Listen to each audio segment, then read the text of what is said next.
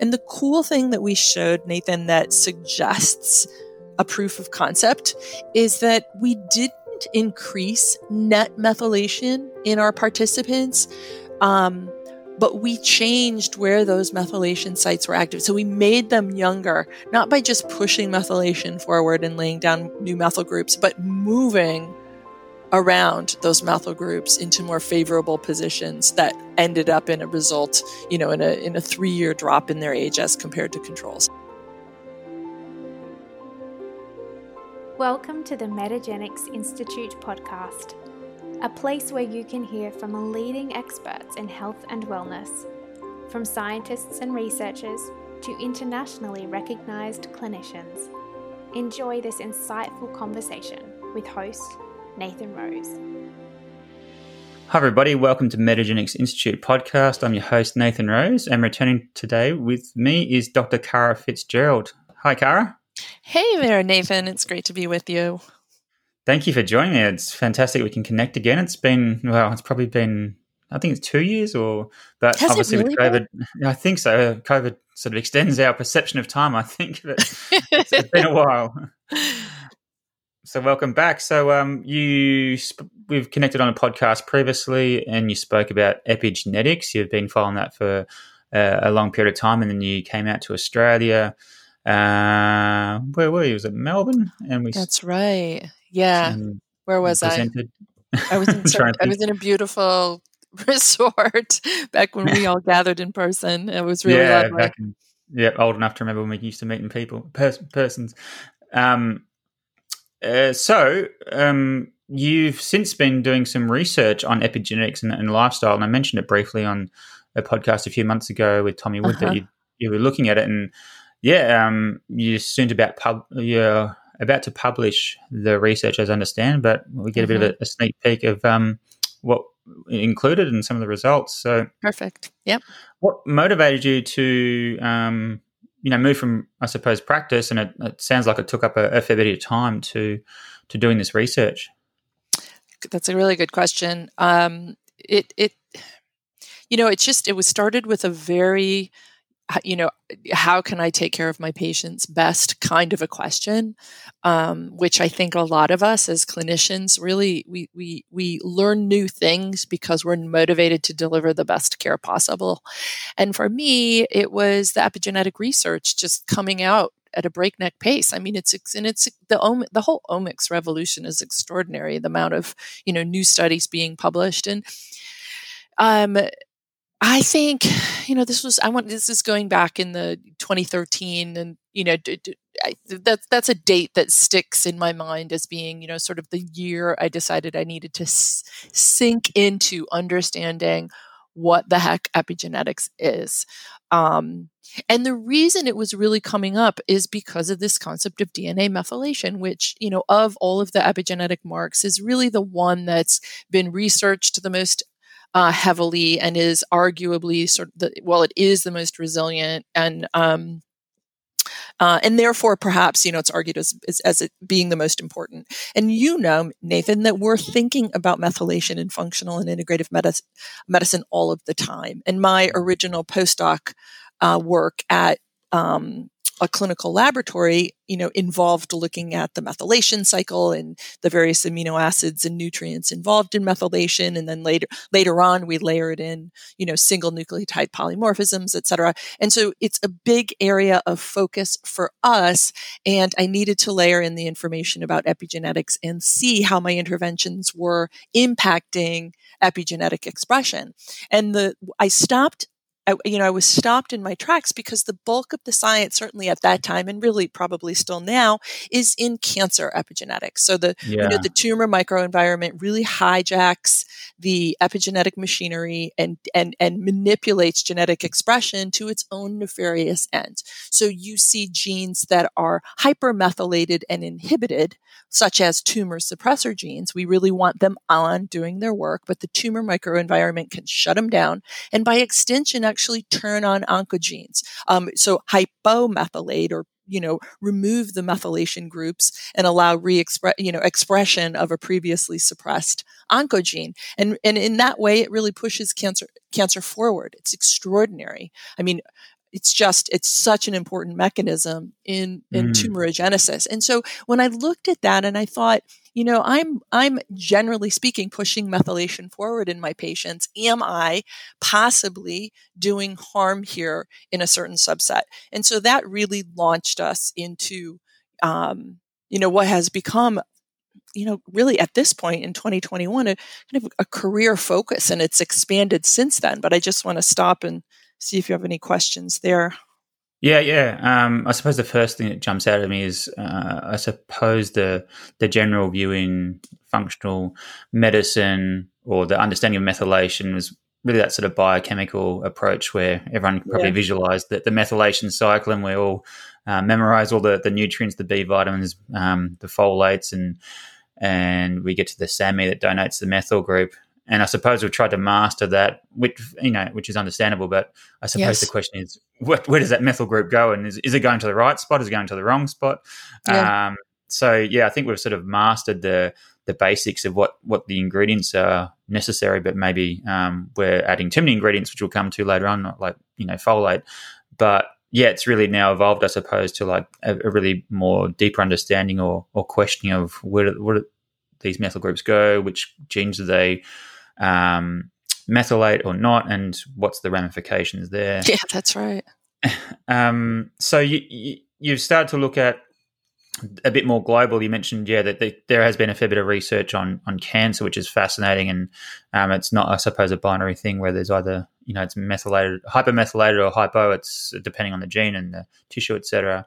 Yes, uh, but you, you've now broadened your scope, I suppose, to mm-hmm. look at this idea of epigenetic genetic clocks where they're starting to look at methylation patterns in yes. um, general health and aging. So, mm-hmm. yeah, I, I, might use that as a, a, sort of launching pad. And can you describe the epigenetic clocks and I suppose the methylation drift, as they call it, that happens during yeah. aging? Well, let me just say that because um, we, we, we could spend our whole podcast just in intro, on, on, on, the introduction, and I want to move into talking about the clocks. But um, you know, we started, so we devised a methylation diet and lifestyle program that we started to use in practice. And, uh, and we saw, you know, we saw good outcome with it. You know, it's a smartly designed diet and we can, we can talk about specifics later, but, um, we, were we actually making a difference to epigenetics? You know, we could speculate. I mean, you mm-hmm. can't, mm-hmm. you know, you can't, you know buy a new book without someone speculating that their intervention changes epigenetic expression but we really wanted to know if it was and you know just in, in a miracle of events.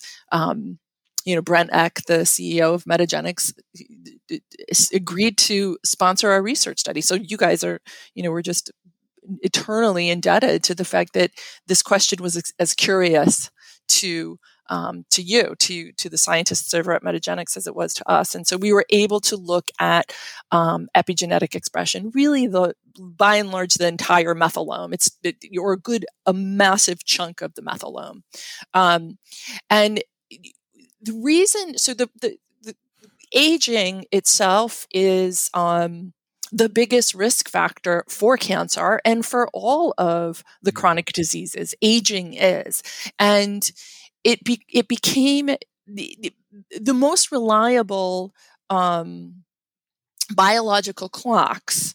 Um, so the the most reliable ways that we can estimate a person's health span.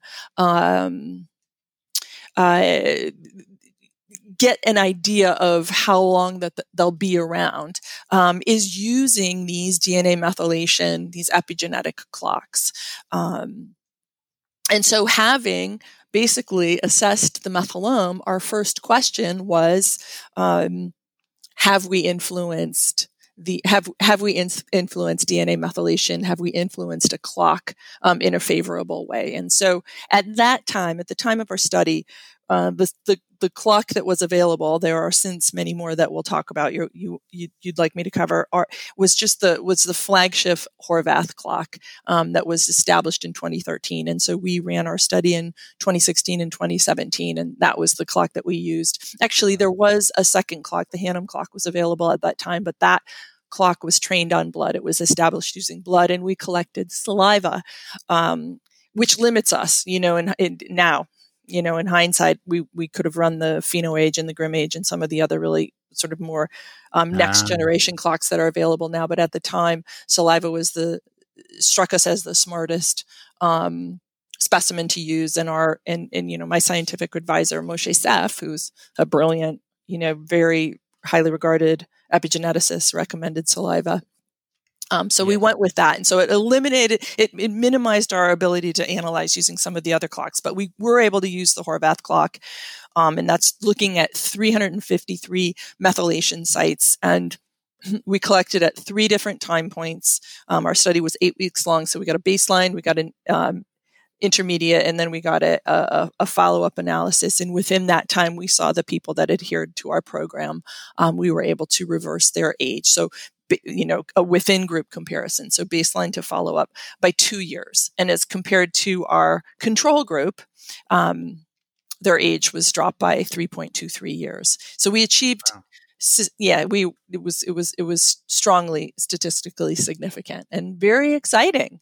It's, um, you know, according to Horvath, it's, we're, you know, we shouldn't be able to turn things around quite so significantly. So we, we, it was a pilot study. We definitely wanted to to to follow up and and and confirm that we did this. Um, but our signal, we really feel like our signal is is absolutely strong, and and it's worth it for us to continue to research it. It's very exciting.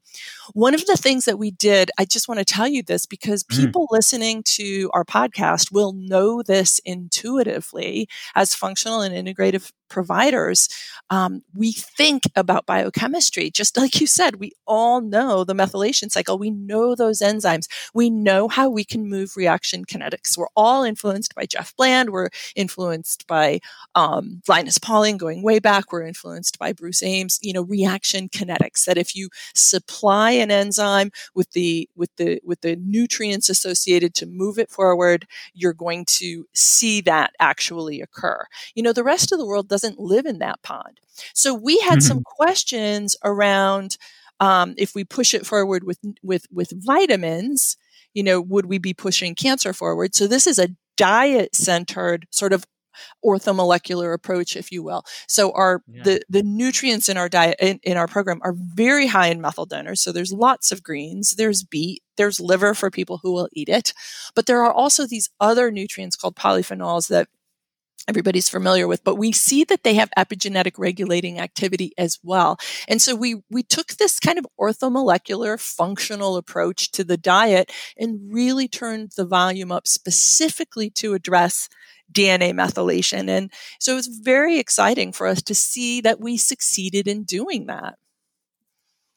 Yeah absolutely. Uh, I'll really fascinated with that concept of the orthomolecular diet, and we'll certainly come back to that. I might just um, come back to the Horvath clock so people get a, yes. an understanding of it. Yes. Um, so if we've got millions of genes and potentially millions of, of sites for methylation, uh, but it's been narrowed down to 353, and I think the other clocks are even fewer to like half a dozen or something. But let's start with the Horvath clock. So um, can you describe the sort of the, the evolution, the background of the discovery of these um, these sites, and um, yeah, why those sites, and do those sites mean anything in particular? It seems like a, a very small um, fraction of the the methylome. How did they sort of narrow down that, and what it's does it pretty interesting. I mean, I think it's just you know, Horvath is a brilliant biostatistician. I mean, it's a lot of statistical analysis. So there there are massive um, repositories of um, DNA methylation information. Various studies will up- upload to um, publicly accessible databases mm-hmm. their DNA methylation data. So you could get hundreds of thousands of data points. And that's where Horvath started analyzing, um, looking across time. So from, well, from in utero on to centenarians um, and began to pull out well he, he, his the first clock was 353 sites that closely associated with the aging journey over time. So in utero there's actually a, a negative, um, and then you know centenarians you know it's positive plus. Um, and so it's just an extraordinary feat of statistical analysis that is um, that's well beyond my uh, pay grade. Yeah. and so that was the first, and the first, and then after that came the Hannum clock, and that's got um, I think seventy one uh, CPG sites we call them. So it's the it's it's it's where the the, the methyl the methyl group is on the fifth position of the cytosine when the cytosine is next to a guanine. So CPG it, me, it is, is what we refer to when we talk about the methylation. So I think I think the Hannum clock has just 71. Both of these are the early clocks, and they most closely associate with chronic chronological age. Um, and then the next generation clocks included include the PhenoAge and the Grim age, and these guys are more predictors of um, mortality um, right. the likelihood of dying from any cause, um, the effects of aging. Um, they factor in smoking. Um, they're they're what we will use in our ongoing research and any clocks you know yet to be developed um, to uh, to really nail down more solidly um, perhaps more solidly there's a caveat there you know what our intervention is doing. So there are more sophisticated clocks. They do require, unfortunately, blood.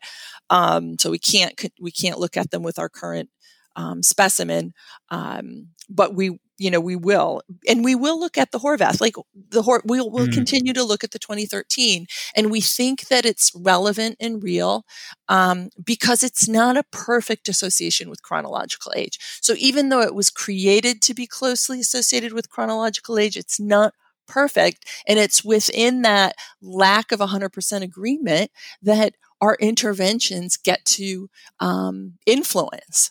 Yeah. So we yeah, can absolutely still use it. And, you know, the jury's out as to which one of these clocks, even the newest ones, the coolest ones, you know, it's, is the strongest predictor. And, and Horvath himself has, has said just that.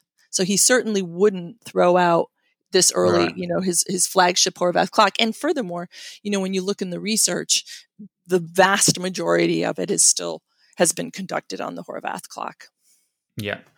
So um, I'll just sort of try and reflect my understanding and just to sort of summarize that the research, the, the, various methods identify a number of sites, say with Horvath, that's 353, and then say at a young age, say, you know, one or two years of age, um, certain areas or genes within that 353 have a methyl group and others don't. And as as we age, there's a, a methylation drift that where, where, some will lose the methyl groups and some will, will gain them. Is that and that correlates pretty tightly um, with chronological aging. So as we get older, there's this sort of drift in the, the methylation pattern. Is that correct? Yeah, you know what? It, I wouldn't use the term drift because that's not okay. the accurate use of that term.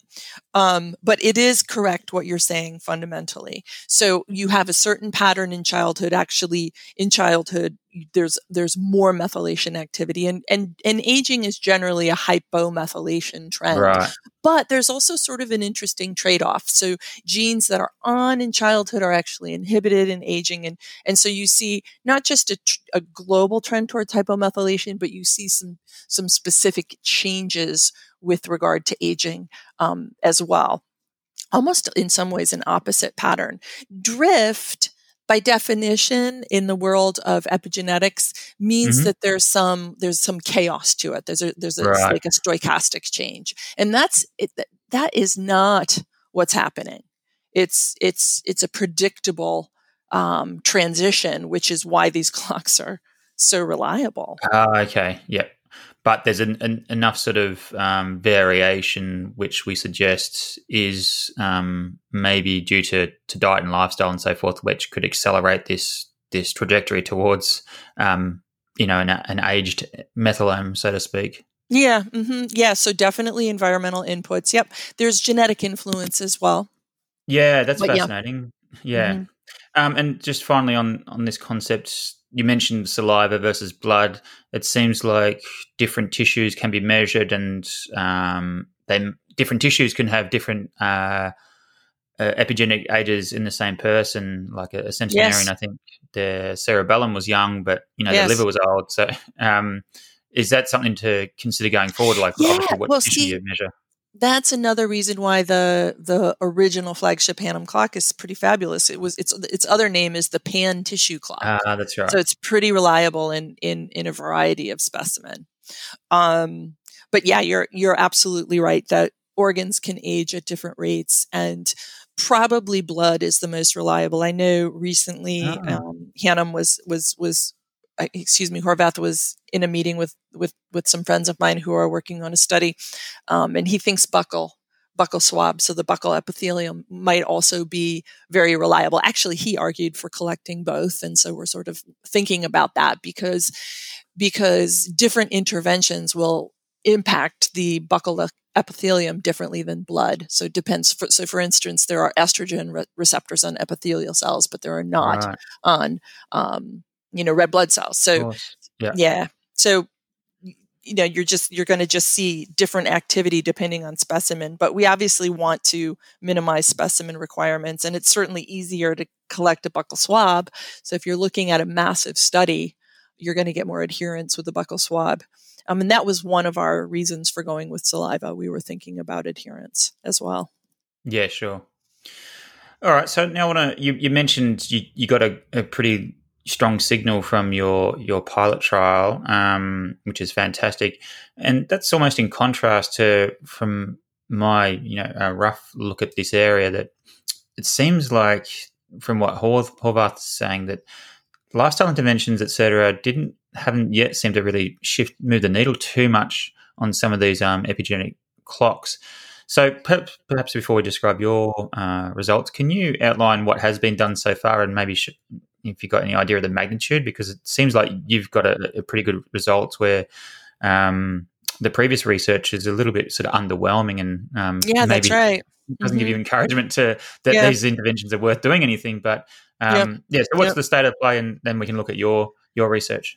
Yeah. Okay. So listen, I want to just go back to that drift thing that you mentioned, and then I'll move over and talk about the previous. I just want to say, you know, when I say that these the the the aging looks epigenetically like quite predictable in the changes that occur, I mean that's a, a profound statement, and I want to underscore it. It it suggests that aging itself isn't stochastic, isn't drift, isn't just due Mm, to the mm. damages that, that we encounter in our life. It there's some kind of a predictable pattern, and that's what we're starting to uh, really kind of agree with. It's a it's a it's a hypothesis that's been around for a long time. Um, maybe not a long time, but but you know, in the 2000s, for maybe the last 20 years or so, that aging is a programmed event. Um, and that if we understand that program, we can actually go in there and reverse it. Whereas if it is, you know, if it is dependent just on the fates of our exposures and our, you know, the our our our, our stress burdens, et cetera, if it's simply um, relating to drift or stochastic damage, um, you know, it's much more random. But it looks like aging is probably, at least in part, you know, predictably programmed. So kind of a big Yeah. deal. I think so. Yeah, it's a good point because it's something that I've a little bit been stuck on over the years. This idea of anti-aging and reverse aging. Um, you know, as an industry, it's whilst it's attractive, it yeah, this I suppose challenges that in the view that yes, it's it's part of life is getting old, and um, there's a program there. It's not just your, you age because you do all the wrong things. It, it might accelerate the That's aging. right. It's, it's probably Yes. not going to reverse it. That's right. Yeah, that's right. So certainly our, our lifestyle choices will absolutely accelerate or not. Um, but you know, it- a, you know, aggressive reversal um, could happen if we are looking at a program. So that's that's kind of an aside, but I just wanted to yeah, pull that no, out and mention it. glad you pointed that out. Um, so talking about the uh, previous literature on diet and lifestyle, yeah, you know, Horvath published on it for, and you know, folks out of Horvath's lab um, and elsewhere. You know, again, going into these massive repositories where there are, um, you know, where other scientists, you know, make available their um, various, you know, DNA methylation arrays for for for other scientists to explore. Um, Horvath looked at diet and looked at lifestyle and um, did see some favorable movement in those um, engaging in exercise, in those with a higher degree of education, in those eating a healthier diet, consuming more vegetables, um, as measured by beta carotene. That's a point that he makes, not just mm. by a food frequency questionnaire, because we all uh, mm. say that we're eating loads of, of, of veggies when in fact sure. we're not. But as measured by beta carotene, there's a there was a little bit of a signal. He speaks about being disappointed in that signal. You know, you know, it wasn't it wasn't strong. I mean, in his opinion, you know, diet and lifestyle just weren't big factors. Um, they were they are factors, but they weren't big factors. And so, you know, again, these aren't specifically um, these interventions are sort of generally thought of as healthy um, approaches, not specifically designed to kind of massage and optimize DNA methylation as as ours was. So yeah. yeah. not not there's well first of all there's not much out there on diet and lifestyle and secondly what has been isn't really strong. There was a there was a, a study published um, recently looking at um, sort of a Mediterranean light diet. You know, it wasn't it wasn't oh, yeah. something that we might prescribe to our patients. It was just a a, a relatively um, easy Mediterranean intervention, and that showed some favorable shift in um, epigenetic expression and DNA methylation. And in one subpopulation, it seemed to be associated with an age reduction. Um, it was in Europe. Um, I think there were Italians. I want to say there were Polish Polish people, and you know one other country was involved, and they actually provided the Mediterranean diet. Uh, plus, okay. they gave vitamin D. Um, and just remind me, Nathan, and I'll get that citation to you. And I think in Polish women specifically, there seemed to be associated with the diet plus vitamin D some age reversal. So that was a newer study. Um, hmm. and uh, there's suggestions around stress and maybe sleep. So outside of diet and yeah. exercise, um, and I think even mechanistically, like one of the the methylation sites is a glucocorticoid receptor. So can you describe the the views of like stress and, and aging and epigenetics? Yeah. So in the on on the Horvath flagship clock, what we looked at, twenty five percent of those CPG sites are what they call glucocorticoid response elements. So that means wow. it's not a glucocorticoid like gene itself, but the site is um, upregulated by a by something associated with glucocorticoids. So, so it's so it's the glucocorticoid stimulus of inflammation, for instance, or the glucocorticoid stimulus of of of um, you know, IGF one or what, you know, whatever it might be. So they're glucocorticoid response elements. So these are, these are the, the stress response turning up gene expression in a wide variety of genes, not just glucocorticoids. Right, Does that make sense? Right. But a full yeah, 25% are associated with it. I mean, when I read that study, you know, it just stopped me in my tracks. I mean, we, you know, we pay lip service to meditation and turning mm. the volume down on our lives and um, you know the importance of quiet time but anyone again delivering patient care knows that for many of our patients it's the final stop on the journey that they actually consider stress as a variable. Everybody wants their supplements everybody you know people are into their dietary changes etc um, maybe they want their medication interventions, they want their labs, lab tests, but to um, really grasp the impact of stress in their lives as a key and profound player in what ails them is oftentimes, in my experience, something that isn't it's not as sexy to look at. What, but what this shows us is that it has a big, important place in the aging journey. And again, I'll underscore that aging is the most significant risk factor for all chronic disease. So if there's one, you know, sure bet, if you can turn the volume down on your aging um, rate, that you're going to increase resilience across the board. Mm. Yeah, it's interesting. I suppose as we you know learn more and more and become more and more specialized, it's almost the antithesis that we um, I know slow it is. in general, um, we it can is. help all those conditions. Yeah, um, it is. It is. It's almost it's true. It's a little bit uncomfortable to say we could go after this one risk factor and really make a difference across the board. it is. It's not. It's yeah. It's antithetical to to how we think as as you know in functional and systems medicine. Yeah. So with all that in mind, it's I think it's really framed up the importance of all those components and um, maybe not overdoing any one of them. Like we're not getting too into the woods about you know the specifics of a diet, etc. Um, that's sort of the framework for your study. So, can you describe now this study, and particularly like the interventions that you um, prescribed? Sure. Yeah. Uh, so it's a it's it's it's a diet, and um, you know that was the one of the larger components with you know methyl donor heavy diet, very high in vegetables, about a requirement of about seven cups a day plus.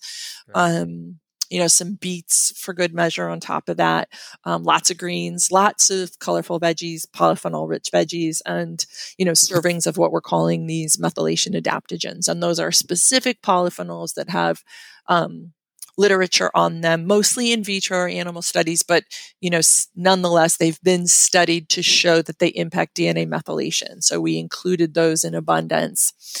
Um, it does have some animal protein. It has some eggs. Of course, eggs are really rich in choline, uh, which is an important methyl donor. Liver for those that we can we can get to eat a little bit of liver. You don't have to consume it all the time. You know, just a a, a couple servings a week. Um, we also, again, looking at the the impact of stress, we included a meditation, a twice daily meditation, simple, very simple meditation practice. Um, we paid attention to sleep.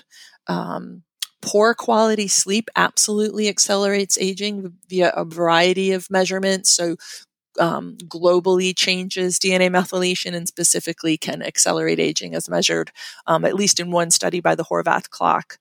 Um, meditation has been shown, a, ver- a, variety of types of meditation um, has been shown to slow down aging as measured by um, DNA methylation clocks. Um, what else? Uh, so we exercise? have oh, and exercise. Yeah. So exercise yeah. again. you know, good research on it favorably augmenting DNA methylation vari- via a variety of measurements, as well as um, slowing down the aging process. And what sort of exercise recommendations did you, did you give? We very very simple. We just had we wanted people to achieve at least five days a week for thirty minutes, um, perceived exertion of sixty to eighty percent. Okay. Um, and did you have like health coaches? Did they have regular sessions? Mm-hmm. Yeah. Yeah. So we used our nutrition team here at our clinic. We've got um, a residency program. So we've got maybe, uh, I think we've got four um, sort of attending nutrition, full nutritionists on practice. And we've got a residency program where we train um, CNS and, and, and a few other credentials they, they track with us. So we've got a kind of a nice group of really interested and committed practitioners and we kind of we um, accessed them. We invited them to participate and they helped the um, the study participants in uh, applying the diet how to make it realistic for their lives answered questions. They also guided them on the exercise requirements and so on and so forth. And they had a there was a minimal requirement to meet with the nutritionist um, at the start of the study and then as needed they were okay. a very important part. In fact, we're we we are um, kind of crunching our adherence data now, so we'll have more to report on that later. Uh, yeah, I'm curious on that. And you had a control group. Did, was that just a, a mm-hmm. we did have a control, control, group? Yeah, it was passive control. Let me say to you that our study is pretty complex. I mean, doing dietary interventions yeah. is they're notoriously fraught. Um, but you know, what chance you know what are the chances me as a clinician you know am going to get to do such sophisticated um, research right? And and I, by hook or by crook i was going to get these participants as much as i could to adhere. And so we had our nutritionists within the structure of the study really basically stick to these guys like glue because i wanted them to absolutely do the best job. I wanted us to we couldn't you can't encourage them. I mean the study is not like practice where you can cajole yeah all sorts. You, you, have to stick to a script but i wanted that that i wanted regular contact to support them in success and not just hand them this sophisticated diet and lifestyle program and say you know good luck. It would have yeah. failed. And so we did it at NUNM we did it at the Helfgott institute in portland oregon. And my co-pi out there at NUNM ryan bradley um, really basically kind of paid attention to us. He was he was a little bit dubious. I mean he realized i mean he, he does a lot of diet and lifestyle studies and he knew this was a high bar. Um, right. and, the, and i think you know it, it speaks for itself the outcome we got um, and we're crunching those adherence data now and it'll be it'll be really kind of cool to hopefully it'll be cool. I don't, I, am not sure what we're going to find yet, but, but I suspect we'll see that the, you know, those, those who really participated with the nutrition team achieved best outcome. Yes. And you also supplied some, pardon me, some supplements and probably not your, your quintessential methylating nutrients, your high dose, you know, folate and B12, etc. Um, so can you describe what was provided for supplementation? Sure, yeah. So we already know in the literature that, you know, if you give folate supplements or B12 supplements, you're going to move methylation forward, right? We know that as evidenced by homocysteine, but we also know that epigenetically that you can you can change that. And we know, as I started the beginning of our conversation with, you know, there is some concern in certain populations that you can um, probably hypermethylate tumor suppressor genes and um, potentially push cancer forward. Um, so we didn't want to go with supplements. We wanted to see if we could impact methylation, you know, d- using other interventions. And to that end, we used a Lactobacillus plantarum, um, which is the Metagenics um, ultra ultraflora intensive. Um, there's some literature suggesting that Lactobacillus plantarum in the presence of sufficient PABA will increase folate. We did find that. We did find circulating methylated folate in our study ah. participants was significantly higher. Um, yes. Of course, they were eating, you know, they were eating greens, etc. Um, yes but we did supply the lactobacillus plantarum with that as a possible outcome. And we also gave the the um, methylation adaptogens. We gave, we used PhytoGanix, the PhytoGanix powder, because that's basically that's a polyphenol concentrate. I mean, it's just a cool product. Um, and do you want me to talk about polyphenols now? Yeah, yeah, briefly, yeah, yeah. okay, okay. So so so methyl donors are going to you know ultimately produce S-adenosylmethionine and that's you know going to push methylation forward or, or, allow methyl groups to be placed onto you know the the CPGs or the cytosine but then these adaptogens these polyphenol compounds are uh, seem to finesse you know where i mean some of them mm. inhibit mm. dna methyltransferase um, so there's a family of DNA methyltransferase enzymes, and they do different things. Some of them maintain methylation marks, some of them create new methylation marks on DNA, depending on the family member.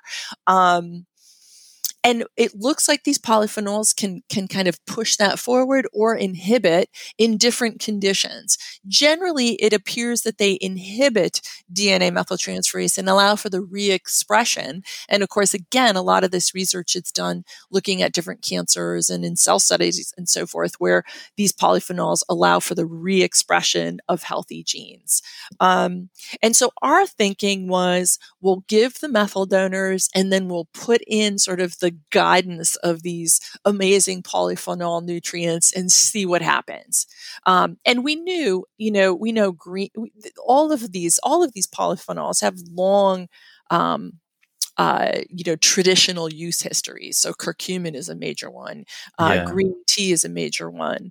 Uh, one of my favorites is rosmarinic acid in rosemary or thyme. Um, um, black cumin seed is a is is an interesting one we were just talking about today but it goes on and on there's lots of bu- diindolylmethane or sulforaphane i mean mm. it really mm. kind of goes on and on these guys are and they sh- they're shown to be epigenetically active and the cool thing that we showed nathan that suggests a proof of concept is that we didn't increase net methylation in our participants um, but we changed where those methylation sites were active. So we made them younger, not by just pushing methylation forward and laying down new methyl groups, but moving around those methyl groups into more favorable positions that ended up in a result, you know, in a in a three year drop in their age as compared to controls. Does that make sense?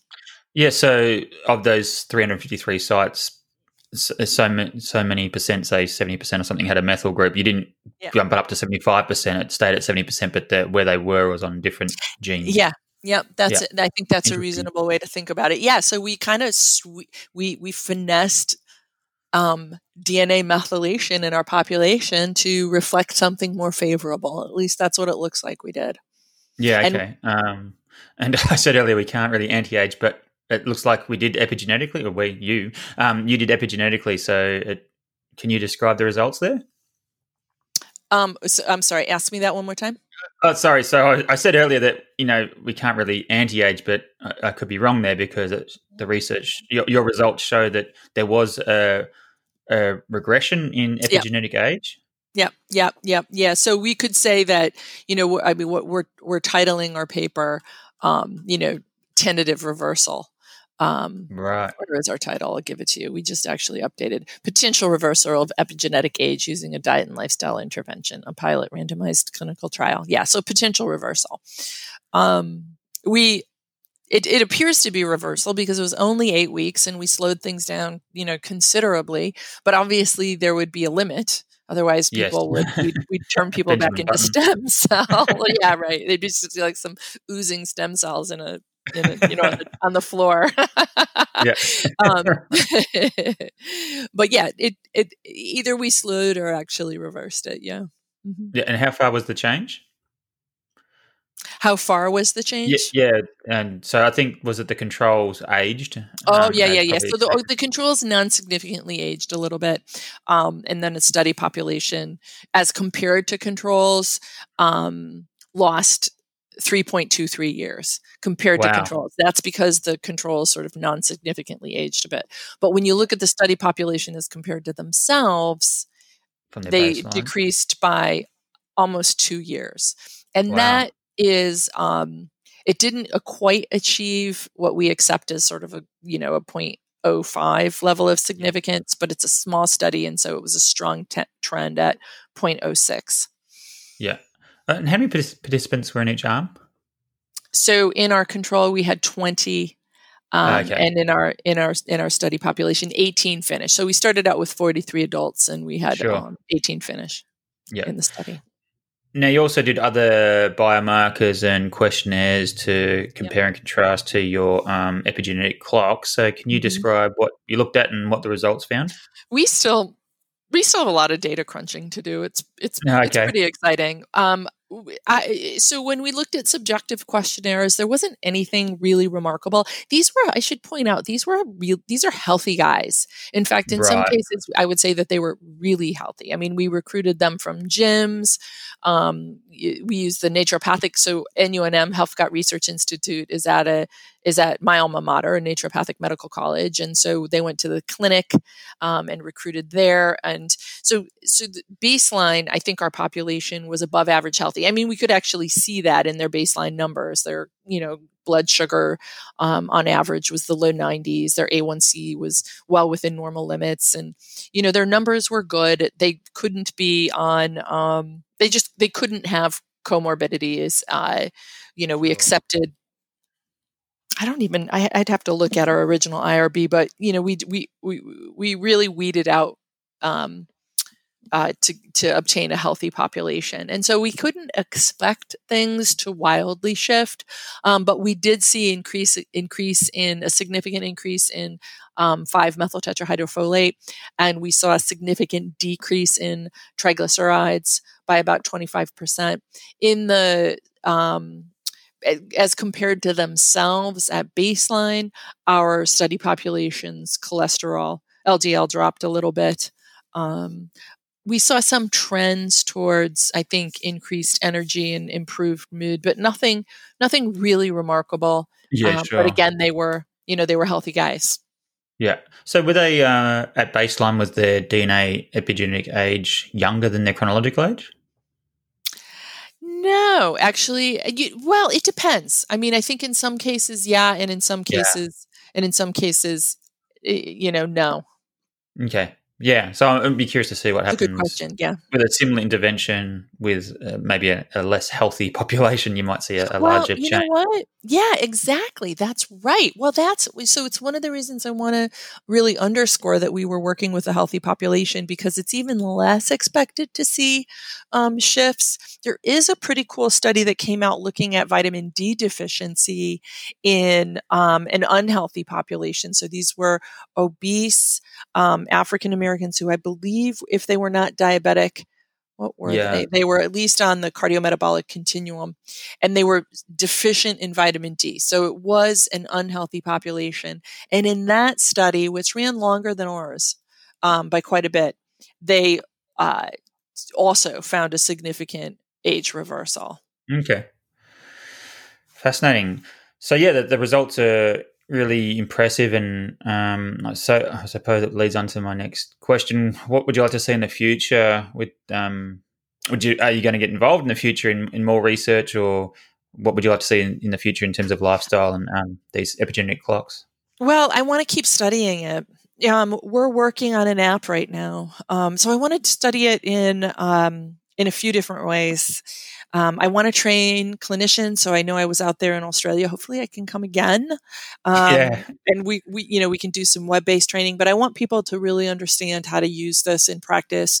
Um, we'll have an app available, and we'll we'll data collect. We'll get IRB approval, and and and just continue to pay attention to outcome and publish on it and see um, how people are responding. Um, you can, in clinic practice, we layer this in. So we use the methylation diet and lifestyle principles with all the patients, but we we tweak based on this individual sitting in front of us. So the diet itself is sort of keto leaning. There's a little bit of intermittent fasting. Um, it's low glycemic. It's hypoallergenic. So the diet as it at, and its baseline is really sort of a healthy general intervention. But you can turn the volume up. You can do time restricted eating or intermittent fasting. You can you know go into full ketosis. You can pull FODMAPs out if need be. You can Right. you know pull out hype you know allergens et cetera like it's it, it's it's it's imminently modifiable. And it will be interesting to kind of data gather in in a more uh, precise way um, how people are responding and what they're doing and um, it would just be nice to make it available to um, clinicians in practice and just you know data capture and and and see what we find. Concurrently um, we if we got funding again i i think doing another randomized control trial would be would be fabulous. And we you know we might tweak a few things we, we might run a little longer. Right. certainly we would want um, a larger population. We would want to include women um, the reason we didn't is because we used a middle-aged population. These were men aged 50 to 72 um, because methylation changes with age it sort of deteriorates with age. We wanted a middle-aged population and if we had women in our study along with men we would be teasing out what was premenopause perimenopause and postmenopause and with such a few number of individuals that i think that that would really be confounding for us but with a larger study population obviously we need to um, see what happens with women Yeah. So now with the, the epigenetic tests, do you see utility now in practice? Um, if so, do they replace or uh, do they add to? So um, I suppose if you're measuring a patient's or con- uh, considering their their methylation status, um, is it ready for use? These uh, clocks. You know, I think so. I, I yeah, I, I I I think so. So one of the ones that I get myself is called My DNA Age. That's available. That's from a lab called um, Zymo. Actually, I think they might have a commercial name. My DNA, they call it themselves Epimorphy. It looks like, but it's it's the but the lab is is is also that's they're owned by Zymo, which is a larger research lab.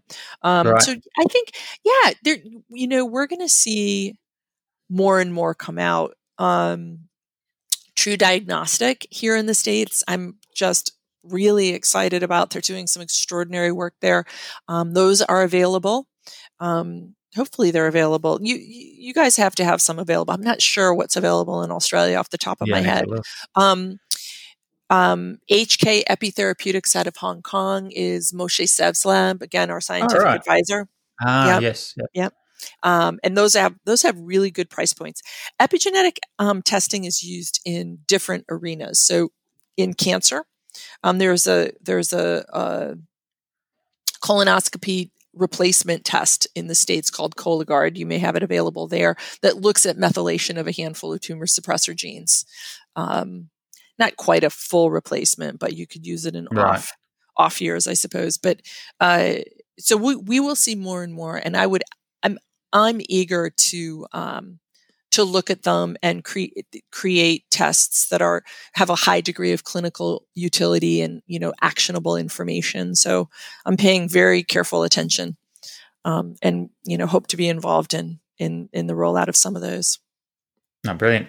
Um, and if I can just give a gratuitous plug for our Congress this year, we've got um, Moshe coming to, well, not coming to Australia anymore, but he'll present online. Um, he's going to talk Oh, about you do? genetics and cancer. Yeah, yeah, I'm really looking forward to him Oh. listening to him speak. That's great. I am so I'm thrilled to hear that. Folks, you will absolutely love hearing Dr. Szyf present. He's such a good presenter and he's a brilliant scientist. Yeah, he's a lovely guy. Um, so, yeah, I think we've covered most areas, and it's been really enlightening to hear your views on aging and, um, I suppose, using these methylation adaptogens. So, any sort of closing remarks that you want to again underscore, or in key takeaways you just want to reinforce? Well, I'll tell you what, I think um, functional medicine, integrative medicine clinicians, I just we're just we're we're well positioned to incorporate these into practice and to um, really go the distance with making a difference in our patients' lives. I mean, I just I think we're well positioned. And you know, the the other thing is that you know. A- so as I said, aging is the biggest risk factor all, for all chronic disease, and all chronic disease is immunological in in in nature. And so, you know, when we think about being in the midst of COVID, um, if we address aging, you know, again, if we move in this direction, we're going to build resilience there as well. So, you know, it's it's it's it's kind of an extraordinary web.